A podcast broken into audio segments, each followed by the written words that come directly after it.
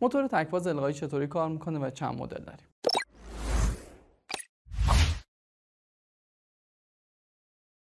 سلام امیدوارم حالتون خوب باشه. در این قسمت می‌خوایم به موتور تکفاز القایی بپردازیم. خب نگفته مشخصه که این موتور خیلی شباهت زیادی به موتور سفاز القایی داره.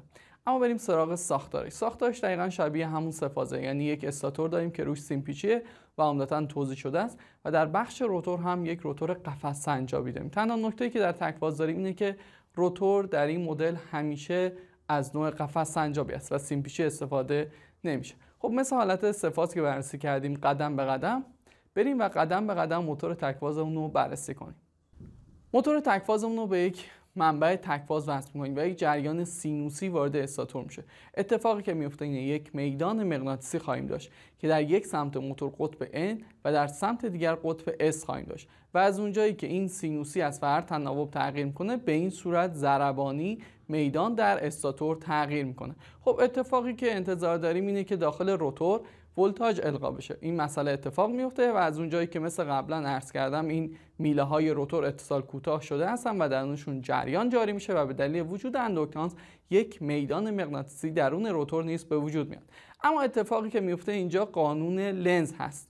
پس قانون فارادی باعث القای ولتاژ شد و اما در اینجا قانون لنز وارد عمل میشه و چون میدان مغناطیسی که توی روتور به وجود اومده عامل سازندهش در واقع میدان مغناطیسی استاتور هست سعی می‌کنه با عامل به وجود آمده خودش مخالفت کنه. اما مسئله اصلی اینه که منبع ما سفاز نیست. اگر یادتون باشه موقعی که توی القای سفاز یک ولتاژ سفاز وارد استاتور شد یک میدان مغناطیسی دوار به وجود میاد اینجا میدان مغناطیسی ما دوار نیست و صرفا ضربانی است و به خاطر همین باعث ایجاد یک گشتاور راه اندازی نخواهد شد. یعنی همه فاکتورهای ما قرار گرفتن آمادن که روتور ما بچرخه. ولی چون میدان دوار نیست گشتاوری هم نخواهیم داشت.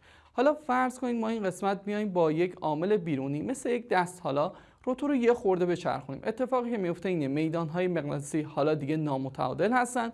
قانون لنز کنار میره و روتور شروع می‌کنه به چرخیدن و این چرخش پیوسته ادامه خواهد داشت. و از اونجایی که قوانین سفاز در همین موتور نیز حکم فرما هست یک میدان دوار با صورت سنکرون خواهیم داشت. روتور سعی می‌کنه به صورت سنکرون نزدیک بشه ولی هیچ وقت نمی‌تونه و در نهایت لغزش و سایر مسائل به وجود میاد. اما بریم این بخش راه انداز موتور القایی رو حل کنیم. برای اینکه این مسئله رو حل کنیم نیاز به دو تا مسئله داریم. یک بیایم یک میدان در کنار میدان اصلیمون داشته باشیم که یه جورایی باعث بشه این تعادل به هم بخوره. یعنی از حالت تکفاز صرف خارج بشیم.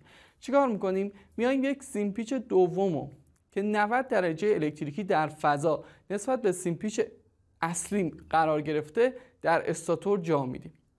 و برای سیمپیچش هم از یک سیمپیچ متفاوت از سیمپیچ اصلی استفاده می‌کنیم. حرفم اینه که امپدانس سیمپیچ کمکی یا auxiliary با سیمپیچ اصلی متفاوت هست. و همین مسئله باعث میشه میدان مغناطیسی سیمپیچ کمکی متفاوت باشه از میدان سیمپیچ اصلیمون. یک جورایی با تغییر امپدانس داریم اختلاف فاز به وجود میاریم. پس تا اینجا چی شد؟ یک سیمپیچ کمکی داریم که جنس سیمش از جنس سیم سیمپیچ اصلیمون متفاوته و این مسئله باعث ایجاد اختلاف فاز میشه. از طرفی خودش هم 90 درجه الکتریکی تفاوت داره با سیمپیچ اصلیمون و در نهایت یه جورایی اومدیم یکی از معلفه نیرو رو در اون میدان اصلیمون تقویت می‌کنیم. اینجاست که روتور می‌تونه حالا شروع کنه به چرخش. یعنی مسئله گشتاور راه اندازه ما اینجا حل میشه و یک نیرو داریم و در نهایت موتور می‌تونه خودش استارت کنه و آغاز به کار کنه. اما اگر دقت کنید موتورهای تکوا سر خیلی زیادی دارن. این سر علتش دو مسئله است. یکی اینکه گشتاور در این نوع موتور ماهیتش ضربانیه که عرض کردم به این صورت است و برخلاف مدل سفاز اون که میدان ها دوار هستن اینجا گشتاور ضربانی داریم. مسئله بعدی به خاطر نامتعادل بودن کل سیستمه. یعنی دو فاز هست ولی دو فاز متعادل نیست دو فاز نامتعادل. و همه این مسائل باعث میشن که سرصدای موتور زیاد بشه.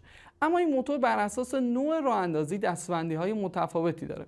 یکی از این مدل ها بهش میگن موتور القای تکفاز فاز شکسته. به چه صورته؟ دقیقا همین موتوری که الان توضیح دادم که یک سیمپیچ کمکی داریم که جنس سیمپیچش متفاوت هست نسبت به جنس سیمپیچ اصلی که باعث ایجاد اختلاف بین امپدانساشون میشه به این میگیم فاز شکسته. فاز شکسته باعث میشه که موتور استارت بشه ولی برای اینکه در ادامه کار ما می‌دونیم موتور ما بدون سیمپیچ کمکی هم می‌تونه در حالت پایدار و سرعت نامی عمل کنه. پس وقتی که سرعتش به 75 درصد سرعت نامی می‌رسه مدار سیمپیچ کمکی رو با استفاده از یک کلید گریز از مرکز از مدار خارج می‌کنیم. تا موتور بتونه بدون نیاز به سیمپیچ کمکی به کار خودش ادامه بده و یه جورایی ما داریم تلفات رو هضم کنیم. مدل بعدی موتور القایی تکفاز با خازن موقت هست. مزیت این کار اینه که دیگه سیمپیچ کمکیمون دقیقا از جنس سیمپیچ اصلیمون هست و اینجا اختلاف فاز رو با استفاده از یک خازن به وجود میاریم. دوباره همون کلید گریز از مرکز وجود داره و موقعی که سرعت موتور به 75 درصد سرعت نامی برسه دوباره اون خازن و سیمپیچ کمکی از مدار حذف میشن و موتور و به همراه سیمپیچ اصلی خودش در مدار قرار گرفته و کارشو انجام میده. مدل بعدی بهش میگن موتور تکفاز با خازن دائم. همونطور که از اسمش وجود داره اینجا دیگه خازن ما از مدار حذف نمیشه. خازن در اینجا از نوع روغنی است چون نیاز داره دائم در, در مسیر در مسیر جریان باشه. به خاطر این باید از نوع روغنی باشه که بتونه پایدارتر باشه و طول عمر بیشتری داشته باشه. خب اتفاق خوبی که اینجا میفته اینه که این موتور واقعا دو فاز متعادل هست. پس فاکتور اولی که اتفاق میفته این که سر صدا در این موتور خیلی کم هست. مدل بعدی موتور تک فاز دو خازنه است. در این قسمت اومدیم یک خازن دائم قرار دادیم که عرض کردم براتون و یک خازن موقت. خازن موقت در این موتور دو برابر خازن عادی است. خازن موقت ها عمدتا از نوع الکترولیتی و خازن دائم چون همیشه در مسیر است از نوع روغنی. خب اینجا چیکار می‌کنیم؟ موقعی که موتور می‌خواد استارت بشه دو تا خازن به صورت موازی با هم در مدار هستن که باعث میشه کل خازن ها افزایش پیدا کنه و یک گشتاور راه اندازی خیلی خوب داشته باشیم. بعد از اینکه موتور به صورت 75 درصد نامیش رسید خازن کمکی از مدار خارج میشه و دقیقا می‌رسیم به همون موتور تکفاز با خازن دائم. مدل بعدی که داخل اون مسئله راه اندازی حل میشه موتور قطب چاکدار هست. در این موتور دیگه خبری از سیمپیچ کمکی نیست. یعنی ما صرفا یه دونه سیمپیچ داریم. و اون سیمپیچ اصلیه. ولی نوع استاتور به صورت قطب برجسته است و میایم یک قسمت قطب و چاک می‌زنیم و داخل اون ناحیه یک سیمپیچ به صورت اتصال کوتاه قرار میدیم. در واقع کاری که داریم انجام میدیم یه جورایی اختلاف شار به وجود میاریم.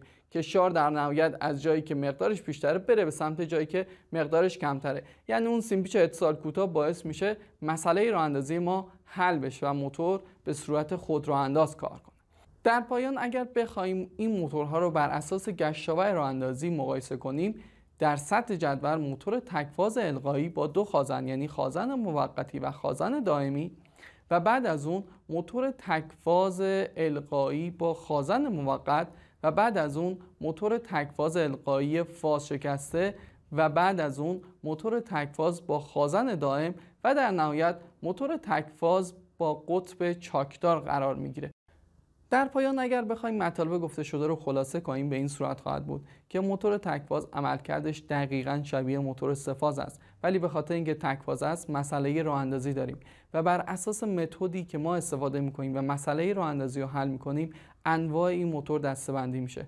دستبندی ها به این صورت بود که موتور فاز شکسته بود که گفتیم که سیمپیچ نوعش با سیمپیچ اصلی فرق می‌کنه و کلید گریز از مرکز بعد از 75 درصد سرعت نامی خارج میشه و بعدش موتور تکفاز با خازن موقت بود که دیگه جنس سیمپیچ های یکی هست و بازم تو 75 درصد صورت نامی با کلید گریز از مرکز خارج میشه و بعدش موتور تکفاز با خازن دائم بود و این یک موتور کاملا دو فاز متعادل است. سر صداش خیلی کمتره و دیگه کلید گریز از مرکز هم نداریم و بعد از اون موتور تکفاز با دو خازن بود که دوباره یک خازن به صورت دائم و یک خازن به صورت موقت در مدار هست که این هم یک موتور دو فاز متعادل هست. سر صداش کمتره. و در نهایت خازن موقت ما که دو برابر خازن دائم ما هست با کلید گریز از مرکز از مدار خارج میشه. در نهایت هم موتور قطب چاکدار بود.